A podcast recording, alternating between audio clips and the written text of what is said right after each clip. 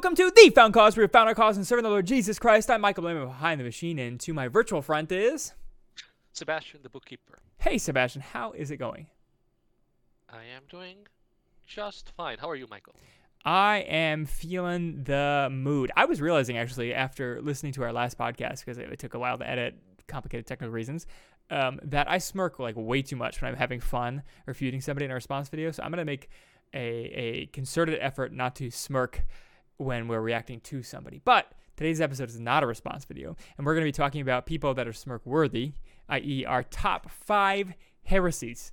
Heresies, Sebastian, heresies. And the way we describe heresies are not just something that we disagree with. Um, there's plenty of things in Christianity that we disagree with others on. But like we've said in episodes before, where we've outlined things that that make brothers and sisters in Christ and the dividing line between brothers and sisters in Christ and enemies of Christ. Um, heresies are things that are on the other side of that line. So they are still people who claim that they're Christians. So they're not just straight heathens. They're not um, Muslims, although some maybe consider them a heresy, but they're not like Buddhists or something like that. They, they claim to be Christian of some sort. However, they actually cross the line over to denying the gospel. They aren't saved. They, they lead people into hell. They're the false teachers that Christ warns about. So that is what we define heresy as. So that could be a lot. It can be a broad list of things. There's many people who claim Christ in some way or another, but me and Sebastian have compiled a top five list of heresies. Other gentler YouTubers might have made a top five like favorite things about God or favorite books of the Bible. We've already done those. So we're going into the depths of hell, literally, and talking about five heresies. Sebastian was telling me that good YouTubers start with the build up, and we don't just start with the number one, we start with the bottom. So, Sebastian, how about you start us off with your bottom five heresy, and we'll see if we match. With my with my with my lamest one, but still Your pretty bad. So the fact that it's made it, yes, still the fact that it's still on the list, it means it's relevant to this day. I should For also me, ask. Yeah, I should also ask. What were your criterion for rating your list? Is it like danger of the heresy? Is it how much the heresy ruins your life? Is it how much it's a risk to the current church right now? Like, what's your what's your rating system? Well, you just gave it. You just said them all. So that's exactly what I was using. So how Okay. relevant is it?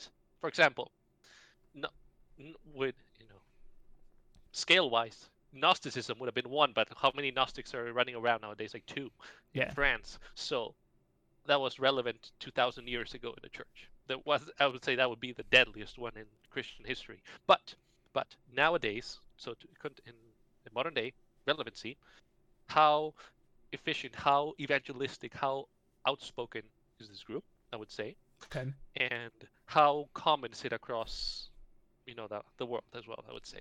How many people, the num- people wise, I would say. So okay. So relevant. some how big is it? And what else?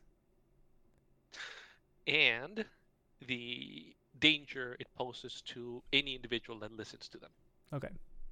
So you're doing it's a whole amalgamated list. It's not only how big it is, how relevant it is, but also how dangerous it is. Yes, Okay. hence why it's just five because you know could go could go on on and on, Yeah. but we have narrowed it down. For me, but the the number five would be legalism, or I would call it pietism. So I'm taking some shots at John Wesley because he was Uh-huh. the person who promoted it in the U.S. back in the 1800s. He was an, Ang- an Anglican pastor, priest, and brought it. He started the Methodist Church. That doesn't mean that Methodists are heretics. What I'm saying is, is this train of thought, pietism, is, in my opinion, heresy because it's an overemphasis on the sanctification of yourself to the point that it almost obscures the work that Christ has done in your life by focusing so much on yourself. In many cases, it's destructive because it leads you to doubt your own Mm. salvation because you're not meeting the checklist, and it actually leads to legalism, which we have done a whole episode on this. So that will be adding extra rules that are Yeah. beyond what the scripture did, and Jesus hated that. He slapped the Pharisees, metaphorically. Unfortunately, not literally. It would have been funny if he did literally, and condemned them for adding things to the Bible that were not part of the spirit of the Scripture.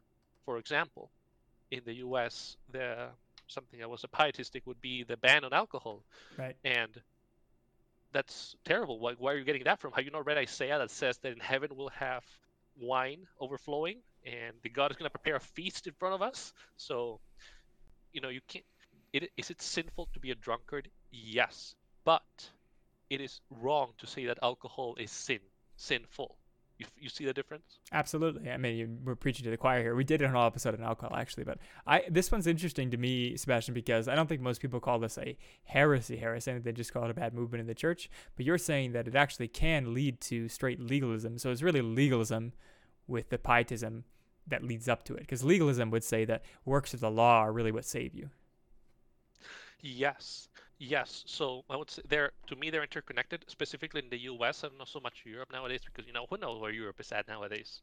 They're all over the place. Yeah. But in the U.S., what led to I would say what has led to so many people leaving the church is all this this extreme overemphasis on righteous living, Mhm. but it's not righteous living. You're adding a bunch of random things to the gospel, like the, for example, thou shalt not dance. Mhm. thou shalt not listen to rock music. Thou shalt not wear normal clothes to church. Like oh, why, why are you adding all these lists? So by adding these strange extra biblical impositions you're adding burdens on people and i would say that has actually that actually led to many people having a wrong conception of christianity and thus leaving the church. That's why i include this as a very dangerous teaching borderline her- heresy But it, it yeah. heresy, right? To, it went to a certain point.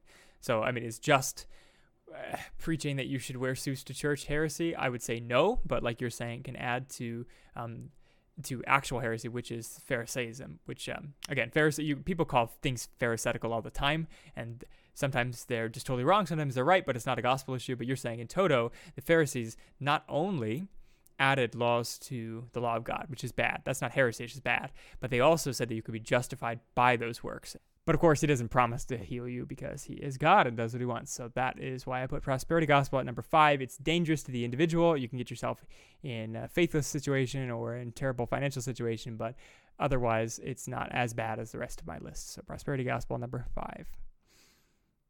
All right, Sebastian, we'll move on. Number four. What is your number four? All kinds of Unitarianism. You can put them, put JWs in there. You can put in oneness Pentecostals. You can put up straight up Unitarians in there. All of those.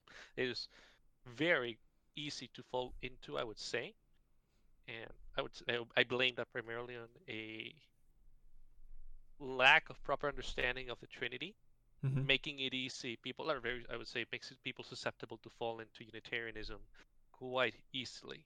And we've done a whole episode. We have done many episodes on all these groups that I just mentioned. Yeah, it's a really broad category you're giving it. Unitarians. Yes, but but the reason why it is a heresy is because you end up distorting the God of the Bible. You end up Mhm. creating a completely different God, I would say. Pretty much how Islam. I mean, they have many other problems, I understand, but their God is a monad. They do they they straight up say, "Do not say three, O servant of Allah." So Right. do not say three We, he has many problems because he starts saying Mary is part of the Trinity. Okay, whatever. That's strange, but nonetheless, monad is emphasized, and it destroys, I would say, the the gospel itself, sanctification, the transformation of your character. Mhm. What is the Spirit doing? If it's the same, if if God is at the same time of the places, you know, it, it's really confusing, and I would say it is bad, very bad. Yeah, I mean, it, it, I would probably move it up on your list if I was making. I mean, I, I know what my list has. I didn't put it all in one category, and I have multiple Unitarians. Um, it comes in so many different shapes and sizes that yeah, it's definitely a top five heresy. Again, I put it as multiple top fives. Um, but Unitarianism is usually the spawn for something else. I think so. Like Jehovah's Witnesses um, are Unitarian, i.e., they believe that God is one, that Jesus isn't God, um, and that's that's key to the thing that Jesus isn't God. He's a God, little G, judge. He's God's firstborn creation, but he's not God. And the same goes for Unitarian Universalists. Um, believe that God is one. Of course, they have their own crazy.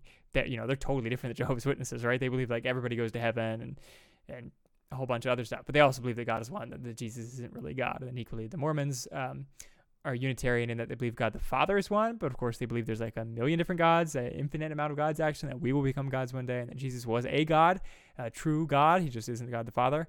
Um, so Unitarianism can come in like a million different shapes and sizes.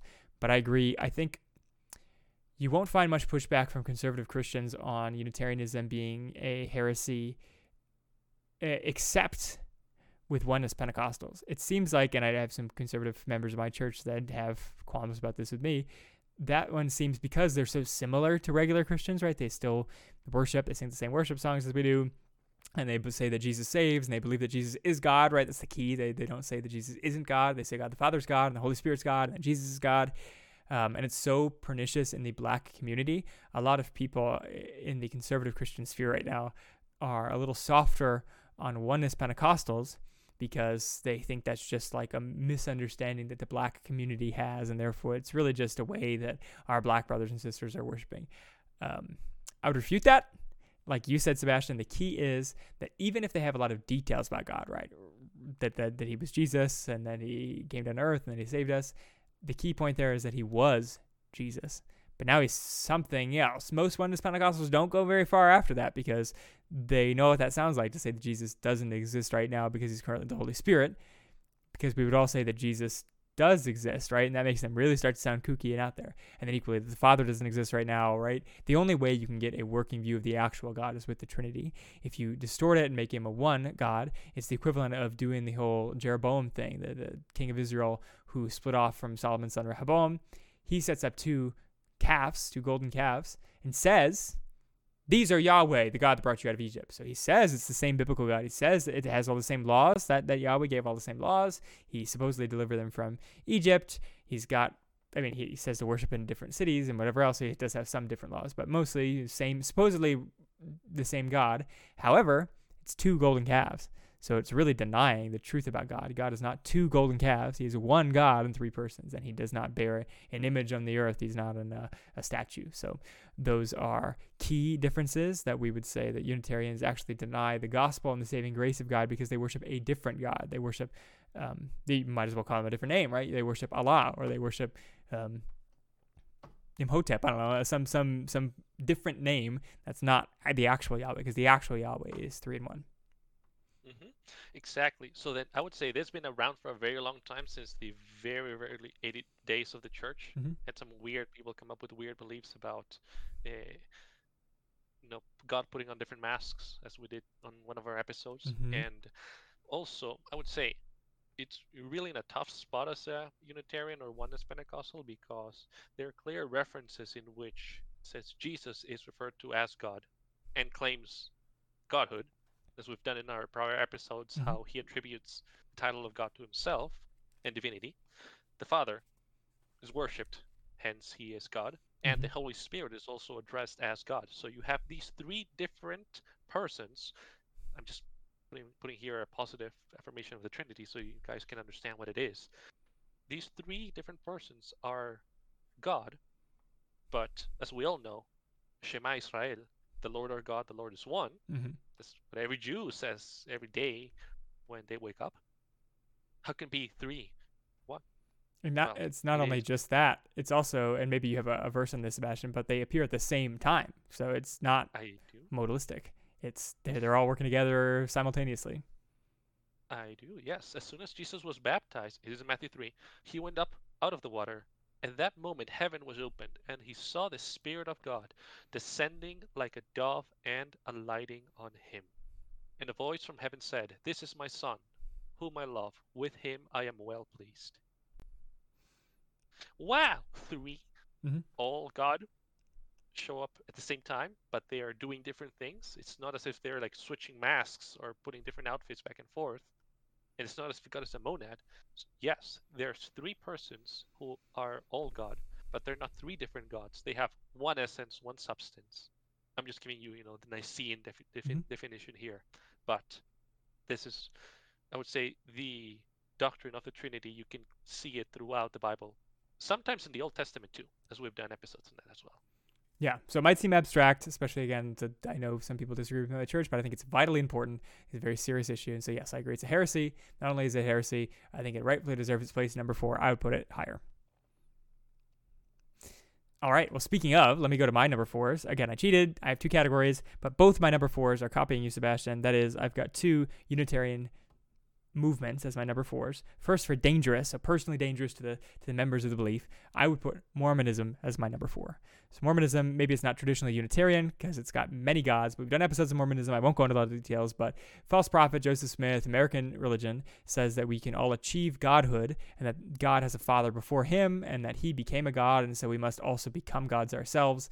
That God lives on a planet and we one day will live on our own planet and be masters of that planet, gods of that planet. And that the way to salvation is through following the law as much as we can, and then we are saved by Jesus. And so it's not only a works based gospel, it's also a totally false God. I put Mormonism in the dangerous category because I think it's perniciously dangerous because usually the media uh, paints Mormons as like a lovably nice sect that is false. You know, most people believe that Mormons are wacky, but that is ultimately harmless because they brush their teeth and they don't drink coffee and they're oh, like little squeaky clean white people.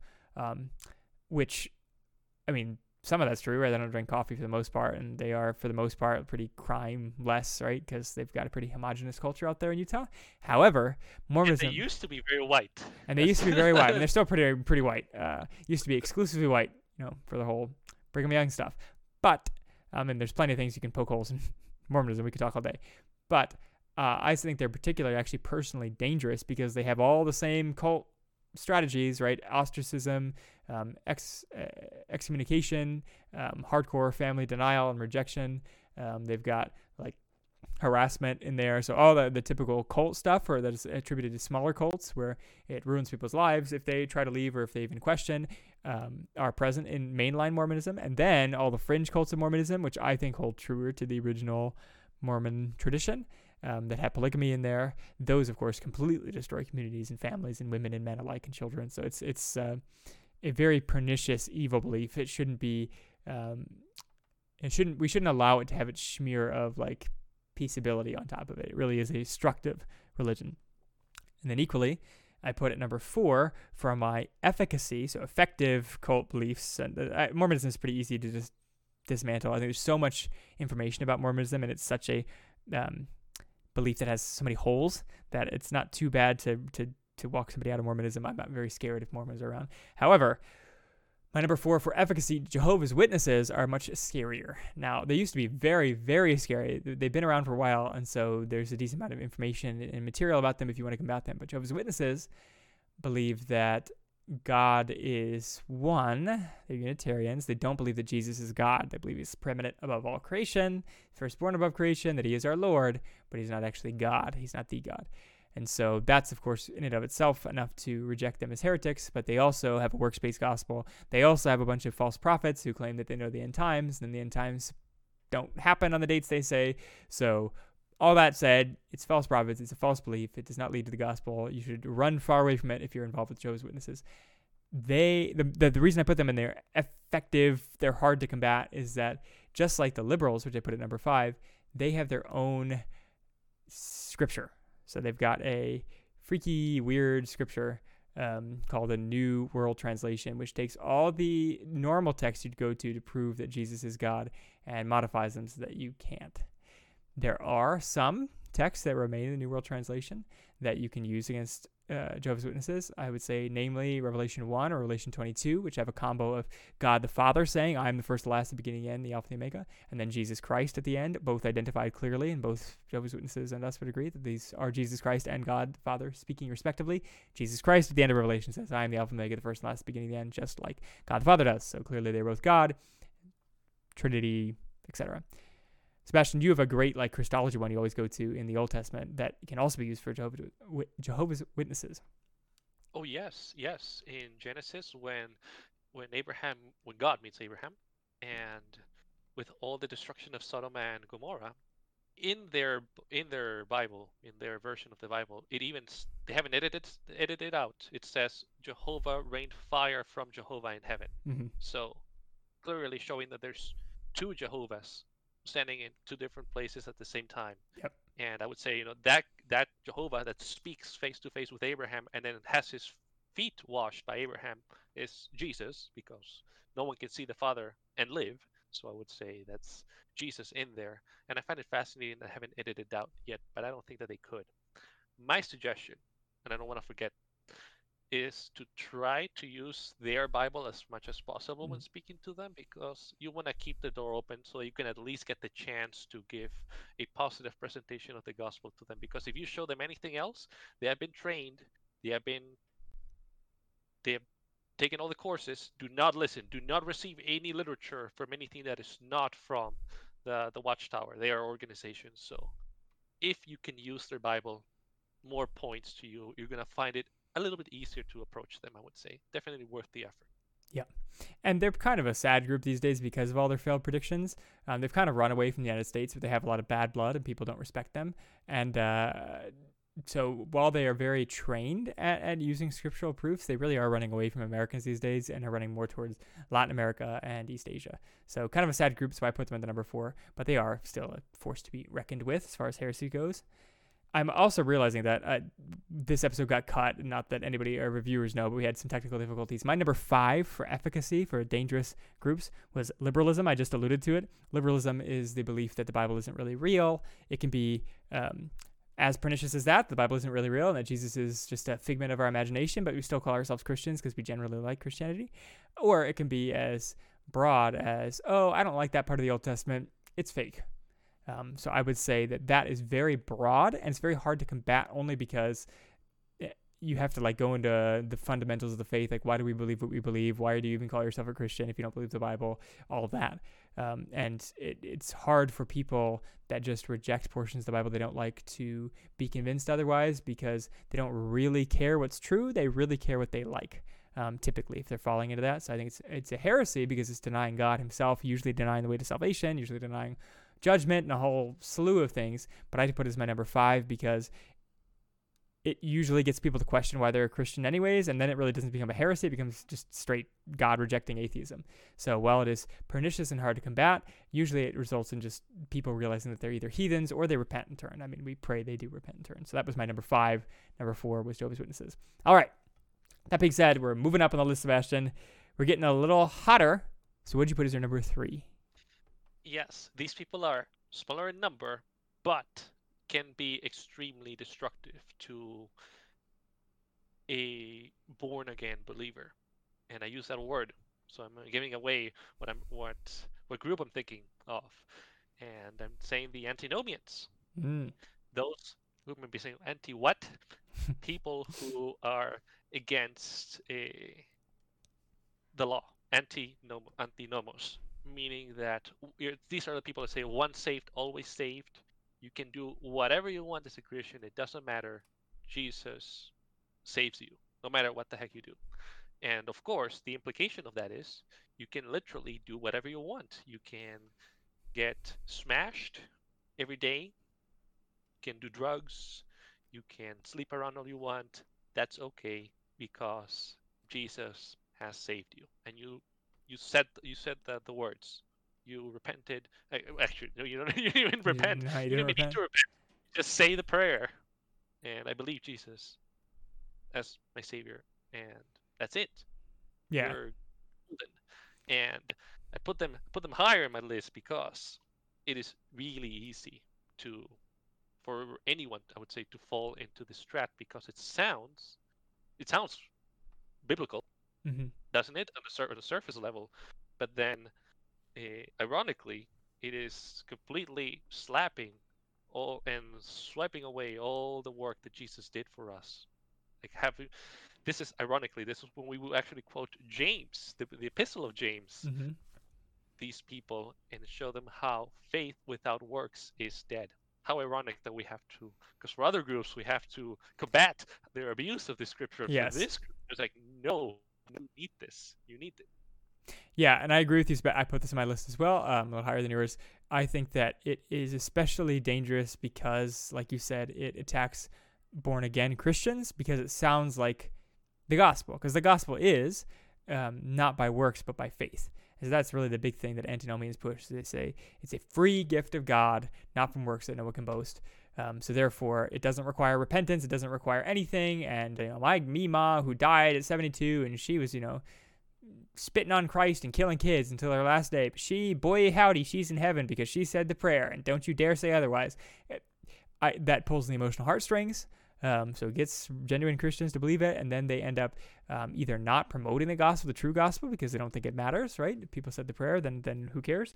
But it also keeps those who are not saved from being saved because they don't think you actually need to repent. Of course, Christians know that you need to turn from sin and make Jesus your Lord. We're all still being sanctified. So you're still going to sin, right? And they're going to be mistaken, and there's Christians that are mistaken on what's a sin and what's not.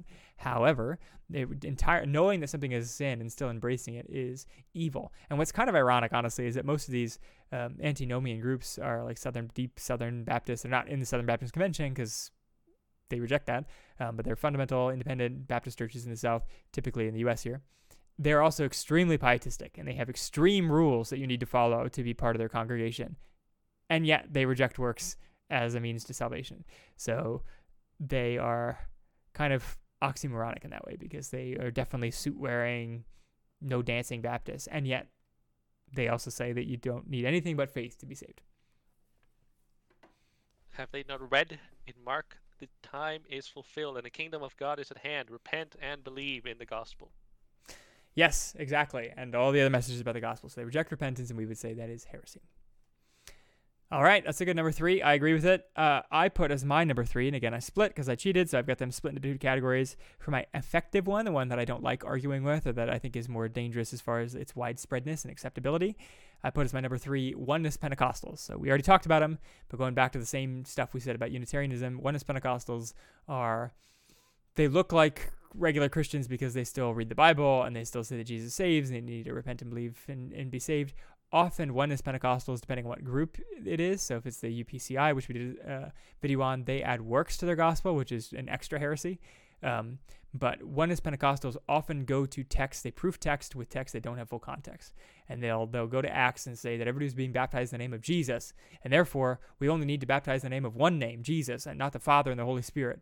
And and they I don't what do they do with the texts that say baptize in the name of the Father, the Son, and the Holy Spirit, like the end of Matthew? They say, well, go to go to Acts, and Acts says in the name of Jesus. So clearly, the name of Jesus is the Father, the Son, and the Holy Spirit, and therefore, God is all one. That they're all Jesus. But of course, they don't ride their theology out. We already talked about it. I won't harp too much, but I would say they're dangerous because they proof text. They still read the Bible.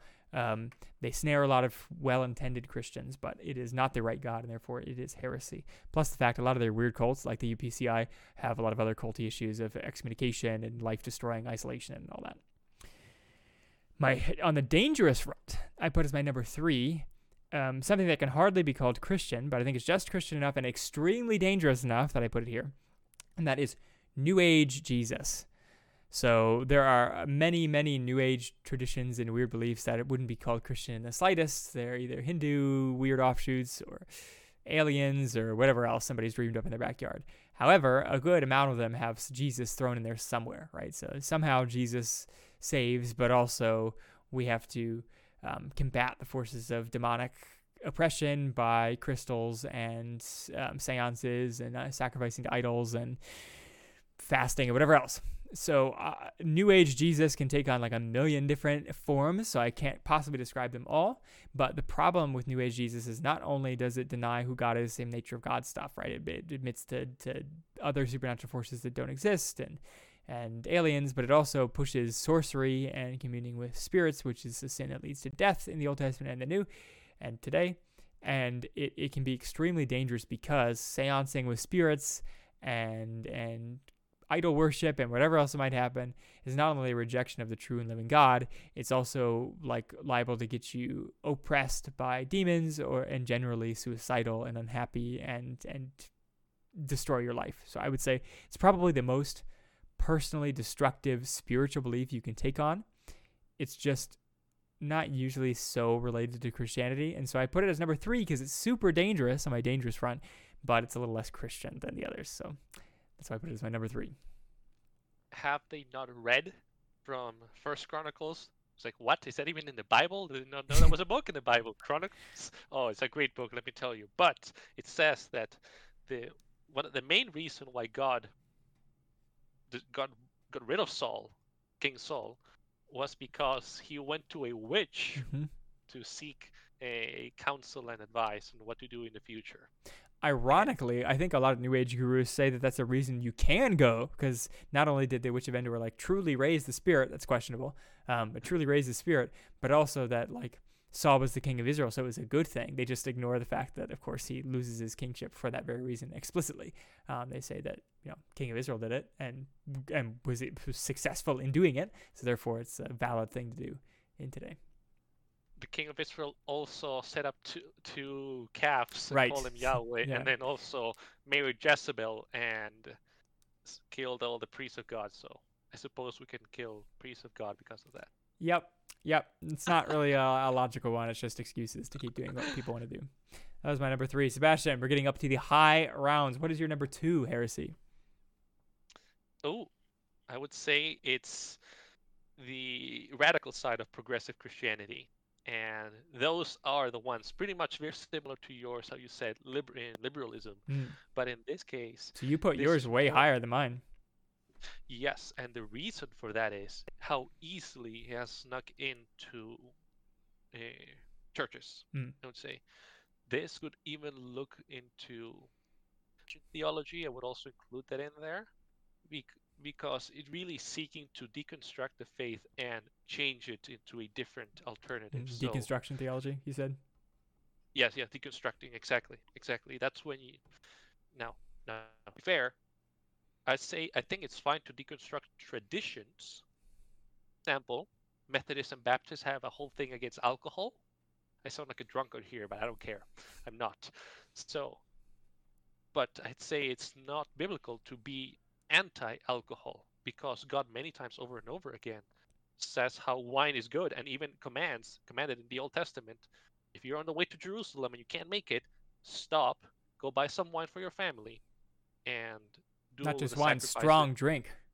Oh yes, yes, Mm-hmm. right. Even wow, even better. So, all of that goes to say some traditions can be bad and are definitely worth looking at, and we encourage everyone to do so. I say it's actually appropriate to do so with wisdom and caution.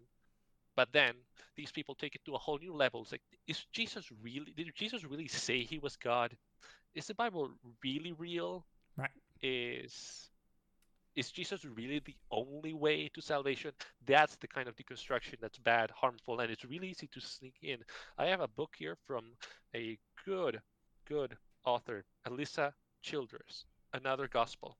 She has her own channel on YouTube, so she's her, her thing is talking about progressive Christianity and how to debunk it. So I would recommend that, and something that I've been discussing in my church too, just to keep up to date. Because again, it's pretty common. We have done a reaction video to a certain Pastor Don in Canada. That's the true, true embodiment. That's like everything. Hey, yeah, if you want to check out this great response video, um, if you're willing to uh, lose a couple years of your life listening to her and me. Yes, but she encapsulates everything that is progressive Christianity. I would say in a beautiful, actually not beautiful, in a succinct way. Yes, definitely not, Not beautiful. not too beautiful. You will, though. yes, but but it is. You can see how people who call themselves Lutherans, they call themselves Baptists, they can easily hold these weird beliefs like Jesus is not really God, the Bible's not really real, Yeah. etc., etc. So that's why, for me, it's very destructive. Yeah, I mean, I agree with you in the destructiveness. I think it's so destructive. The reason I didn't put it so high is that I think it's so destructive that it, it kills itself really fast. You know, it kills itself faster than Mormonism or Jehovah's Witnesses or whoever else.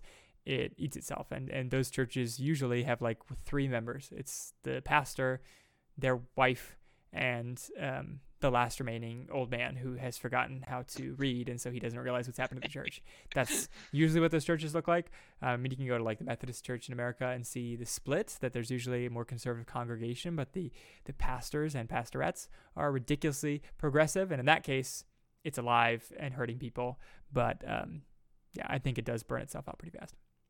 But you're you're okay. You can put it as your number two. I put as my number two um, a throwback. So I, these are ones we've already said before, but I put it number two for dangerous to the person. That's part of the movement. Jehovah's Witnesses. So throwback. I put Jehovah's Witnesses already as my number four from effective heresies.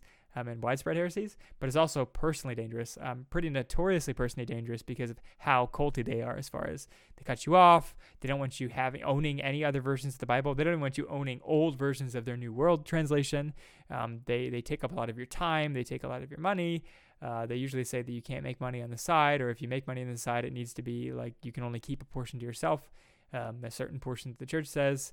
Uh, they push a lot of weird d- movements and traditions and and um, ritual rites and things like that. So while they're they could take on a similar form as Mormons as far as being straight laced because they dress well and they're like happy go lucky. Um, they're also pernicious, and to leave them is as bad as leaving Scientology. So I would put them at number two for personal endangerment. I would also, and and we already discussed why they're called. I also put as my number two on effective heresies. I said anti-lordship, so we already talked about it. All the reasons for it. I just put it higher on my list because I think this one captures more real Christians and it's really widespread in the South and even in the North here, um, especially with the rise of megachurches that do give the gospel, but they don't go deeper than that, and they do emphasize the whole you know, it's just by faith you're saved, which we agree with. I think anti-lordship can organically arise without needing any like cult leaders to push it. That it just organically arises from incomplete teaching. So I put it my number two for effective. All right. Since the whole episode has led up to this, Sebastian, our number one heresy of the moment. What is your number one heresy? The most widespread, the most expensive, the most effective, efficient one at getting to believers. And calling itself Christianity is no other than the Roman Catholic Church. Mm. Yep. And we agree on that one. So it's like, wow, excellent that we share same mind with that. And why you might say why why are you being so mean to Catholics? Don't you don't you know that now they side with us on many issues like on the position on abortion? I mean these are like people that take Catholicism seriously. They're anti-abortion. They have vote for Donald Trump, except when they vote for Joe Biden, mm-hmm. who is supposedly Catholic. Ah, so are you saying they're not a unified body? Interesting. Um, well, like any other, but yes, they're very not unified. Yes, yes. yes. I'm just poking fun because they say many apologists for Catholicism say we're one single-minded church that's been the same all the way back to the time of the apostles. We're the one true living church. Okay, all of that. All of that being said, why can't we just hold hands with uh, the Roman Catholic Church now as good Protestants as we should? Because don't we all believe in Jesus? Don't we all believe in the Trinity? Don't we believe in salvation by Christ? Don't we believe the Bible is real? Yes. And as we just did a reaction video to a Catholic monk, this channel is breaking in the habit, the main problem with Catholicism, and I will say, you know, I have said multiple times I am an ex Catholic myself, is the mixture, the confusion of sanctification and justification. Yeah. It was they have rejected since the Reformation. We're not justified by faith alone, they say. You're justified by faith, yes, from Christ, and it's only by Christ. There's no other source of salvation out there. But you also have to do works. You also have to merit that grace. Yeah, that's that... the whole. That's the whole thing. That's the whole problem. That's why you can't have agreement, friend. Yep, and that would be and and of course there's a lot of baggage that Roman Catholics have that's not related, I don't think, directly to the gospel, but the idolization of Mary, um, which on, there's like sects of Roman Catholicism that do idolize Mary to a point that I think is heresy. They call her a co-redeemer, um, which you have. I know you have this whole book you've been studying, Sebastian, so I'm sure you're happy with you. Yeah, there it is. Uh, the weird things I asked for Christmas gifts, the glories of Mary.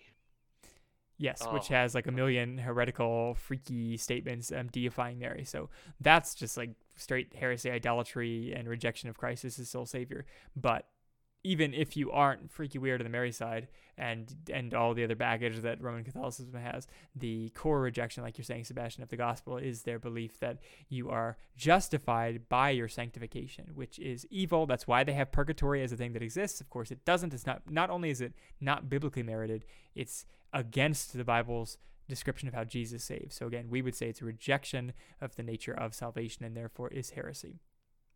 And I put this as my number one. You were already alluding to Sebastian, but I put it as my number one for effective. Um, I think, I think it has become far less effective, especially these days, because of how bad the Pope is and how crappy the Catholic Church is on a wide scale, right? Like we were just saying with the with Joe Biden and Nancy Pelosi supposedly being Catholics in the U.S., whereas the U.S. was one of like the core, smartest, and most money-giving parts of the Roman Catholic Church. It's really waning these years, just because religion is waning in general. Um, but then, of course, the silly superstitions of Latin America are on wide display, and the current pope is clearly not a believer. Um, so all those things are kind of hard on the Roman Catholics, especially believing in Roman Catholics. So I think it's a lot less effective than it has been. But yes, it's so widespread, and it does ensnare true believers too because of marriages and how widespread it is, and the fact that they call themselves Christians and how much influence they have on media. Um, that it is, I think, yes, the number one effective heresy the irony, as you just mentioned, the Pope. I I have a quote from Unam Sanctam, which is I mean, was passed a long time ago during the Middle Ages. I understand, but you have to believe this. They, that's another problem with Catholicism. There's all this baggage that you have to believe. It's de fide. You must believe this is the truth, otherwise you're cut out from salvation. Not only do you have to merit your salvation, you have to merit your grace, but you have to believe these extra things, such as and from the Pope, which is kind of very very sad that they still have this. Furthermore, we declare, we proclaim, we define that it is absolutely necessary for salvation that every human creature be subject to the Roman pontiff.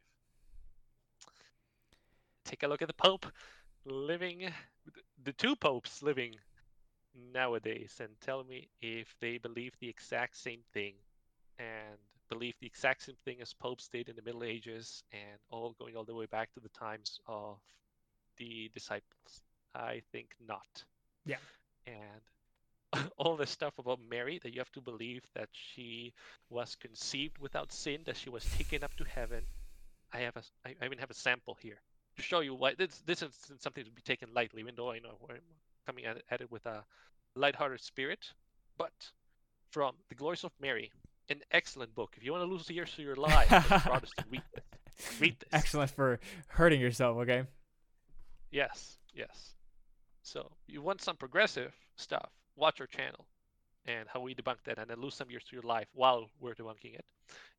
For this, read it from a doctor of the church. So not not not a not a rando, a doctor of the church, like on the on par with Augustine, Jerome, those type of people. Mm-hmm. Okay, Alphonsus Liguori. This is a prayer that he wrote. In thy hands I place my eternal salvation to Mary. And to thee do I entrust my soul. Count me amongst thy most devoted servants. Take me under thy protection, and it is enough for me. For if thou protect me, dear mother, I fear nothing, not from my sins, because thou wilt obtain for me the pardon of them, nor from the devils, because thou art more powerful than all hell together, nor even from Jesus, my judge himself, because by one prayer from thee he will be appeased. But one thing I fear, that in the hour of temptation I may neglect to call on thee and thus perish miserably. Obtain for me, then, the pardon of my sins, love for Jesus, final perseverance, and the grace always to have recourse to thee, O Mother of perpetual help. Yeah, so that would be it's not only the bowing, worshiping, candle lighting, idolatry that comes with regular Roman Catholic um, worship and veneration of saints, it's straight equation of, of Mary to salvation and blasphemy against God. So we would call that heresy in of itself. Yes, and this isn't just a fringe movement. Everyone was thinking that Pope John Paul II, like three, two popes, three popes ago, would have been he would have actually approved this the Mary as a co-redemptrix would have been an official dogma because his whole thing was totus tua, which means all yours in Latin, but not all yours to God. It's all yours to Mary. So this, this isn't just a fringe movement. Pope was really devoted to Mary. So this is why I would say, with all the baggage, not just not just having a terrible gospel, a confusion of the gospel, but on this at the same time, adding all these burdens, all these blasphemous burdens to people that you will say you must believe, otherwise you're cut out from cut out from the church and going to hell.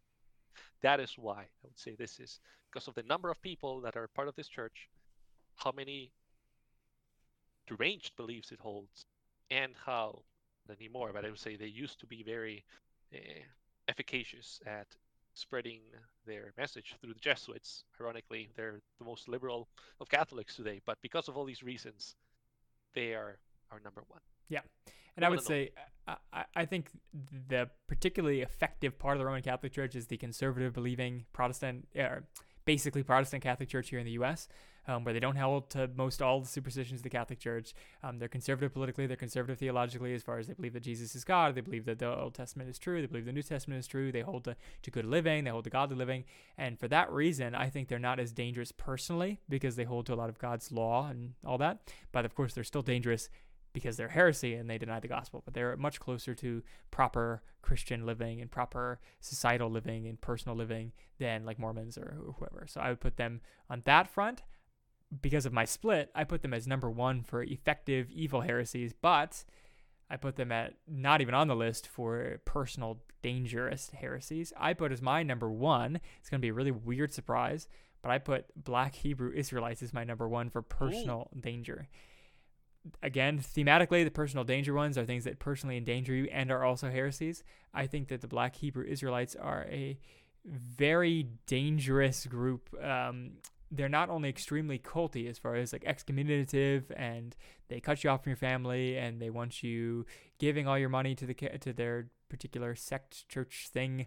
Uh, their their groups. I mean there's there's so many different sects of them that i know they have different names for their their local bodies their local churches chapters and whatever else um, but black hebrew israelites are a group that believes that the jews were really black people and that they were enslaved and sent off to West Africa specifically, so not other groups of black people, but specifically West African black people, and that they were um, enslaved and sent to the New World, and so that all the slaves that ended up in specifically the New World, America, Caribbeans, um, and South America, that they were the real Jews, and that now God is calling these people back to um, Judaism. So they and they believe in Jesus as the Messiah and they believe that Jesus was black because he was a Jew and Jews are black.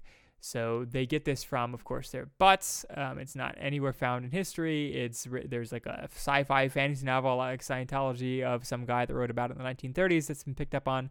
Um, but the problem with it is not besides it just straight not being historically true, is that they go back to the law for justification. So just like Jews today, they look to the law for justification, and so they are totally works-based gospel and they're perniciously culty. Like I said, they, they like once you in their little commune, they're usually pro-communism. They're extremely racist, um, and so they do allow for whites to join and other groups to join, but they are like a lesser member. Um, their theology is about um, God finally putting the black man's boot over the white person. So a lot like the Nation of Islam, if you know anything about the Nation of Islam, except for supposedly Christians, kind of like Judeo-Christians. Um, but in any case, they're perniciously dangerous. They're not just dangerous like ostracizing you either because and this might be like some demographic overlap, but because they are predominant in the African American community and not usually the well to do, educated African American community, they also have an extremely high murder and assassination rate. So, just a you know, a little FYI that they have probably, I think, statistically, the highest amount of domestic abuse and murder and interdenominational assassinations of any of the groups we've talked about now. So they are physically and personally dangerous to be part of, and they're actually physically and personally dangerous to oppose in the United States because of that. Now, I, I do think that that's really just a demographic reach because they're in more impoverished black neighborhoods that have higher crime rates. Their groups have higher crime rates, but it, isn't a lie that they've had other people assassinated, that they've killed other sects, because they're also very um, diversified in their beliefs, because they're so um, not grounded in truth. So there are a lot of different sects spawn out of them, but that's why I put them definitely a heresy and definitely personally dangerous. So that is why they're my number one. They're also growing in the United States. So honestly, they might become more effective. They might have made my top five e- effective list. They just I don't personally see them a lot because again they're in like inner city black communities, which surprisingly I am not, um, nor Sebastian. So I don't see them a lot in my day to day. But they are definitely a growing movement that I think we need to grow to combat. And there's not a ton of information on them like there is on the Mormons or the Jehovah's Witnesses to combat. So I put them as my number one for all those reasons. And have they not read? There's neither Jew nor Greek, slave nor free, man or woman, so um, they have not read, I think, much at all. But they're actually, we might do. I, I have not done one of these in a while, but uh, debate reviews. Usually, I save them for like serious reviews, and then I, I review them. They're very hard. They're very time intensive to do those videos, but they are some of our top performing videos.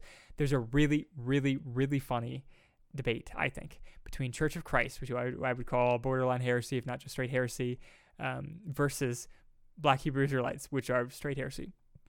And they're just, they have like a hype man next to them. Both groups have a hype man next to them. It must have been requested from the Black Hebrew Israelites, where they do read scripture. But first of all, they're definitely King James only. And then, um, second of all, they they also quote their like weird holy book, which is like a sociology book from the 1930s, um, and they shout it out in in really ghetto accents. Anyways, it's great. We might do one. They're really funny in that regard. Um, but again, dangerous, very dangerous. And that's not just like haha funny. They destroy souls and bodies.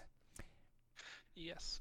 Unfortunately, even though I'm the man behind the book, I have little information on these oh. people, and I get it all from secondhand smoke. But one person I can recommend, if you want more information, is Vocab Malone. Yeah. He is a Christian, and the only one I know of really who has gone in depth and actually goes to the streets putting his putting his life on the line. Yeah, yeah. terrible, really terrible. That might get assassinated one of these days. But he actually goes and debates uh, Black Hebrew Israelites and all different kinds of groups. So I think he has much more. If you want more details, I would say he would be a good starting point. Yeah, Vocab Malone. I agree. All right, Sebastian, let's try to wrap things up. So we've talked five heresies, really 15 heresies, give or take um, that we've talked about that are dangerous. This is not all inclusive, so if you have a heresy that you think is very dangerous, you can feel free to comment it. We weren't trying to be all inclusive. There's definitely dangerous heresies we did not put on this list. We didn't put some of the classical heresies like Arianism or um, uh, Pelagianism on this list just because they're definitely heresies. They're definitely dangerous, but we didn't put them on our top five. I think it's very important for modern day Christians to prioritize what's a real problem and what's not. Not because, you know, believing that Jesus is Buddha isn't a real problem, but because that's not usually a, a, thing people are bringing up. So it's very important to prioritize what you spend your time learning to combat because you're only going to encounter so many things in your life. You're not going to encounter every possible heresy out there. And so I think this is a very important exercise, especially as pastors, but also as individual Christians, to determine what you think the biggest problems in the church are today and what you need to prepare to combat. So that's why we've done this today. Hopefully it was useful to you. Any closing words, Sebastian? Yes, it's not only important to combat, but also for your own communion with the saints. I would say because because I've had this conversation with my pastor. Not it doesn't happen in my church, for the record, but in the U.S., people are very quick sometimes to pull out the guns and start shooting at other believers. That not literally, not metaphorically. Should clarify that. when when you have a minor disagreement, no, get out of here you dirty heathen, you dirty mm-hmm. heretic. Uh, you don't think the same as me on this issue. We're out. We're making our own church. People have churches have split over music preferences. People have split over alcohol. People have split over many things, many things. So not only does having a list of priorities is important and useful for what you spend your time on to if you want to be an apologist, if you want to go out and debate people or, interact in with those beliefs and critique them, but also by having such a well-defined list of what is truly gospel-centered, what is what makes it or break it when you when it comes to Christianity, it helps you show grace to other people. For yeah. me, as I've been reading church history, there are many weirdos out there like Irenaeus, who I would say is a brother in Christ, but for whatever reason he believed Jesus lived to, to the age 65. Where did he get that from? His cheeks. Yep.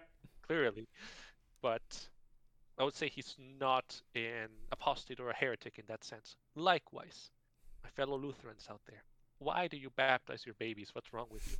But, but, we do hold the same Christ, and I will be more than happy to go to a Lutheran church. Hopefully, they welcome me there, but I would still call them brothers in Christ. Same with Presbyterians, same with all other kinds of Baptists, with other different quirks, same with Methodists that hold to the gospel of Christ. So by having a well-defined list of what makes what is true Christianity, so you can combat heresies, but also you can extend as much grace as possible to brothers and sisters that may not look exactly like you.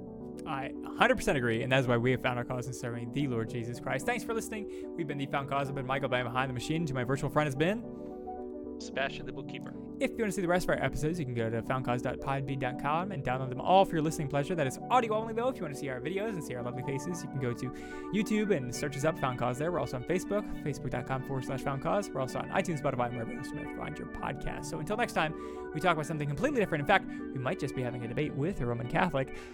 I've been Michael. That's been Sebastian. Bye. Bye.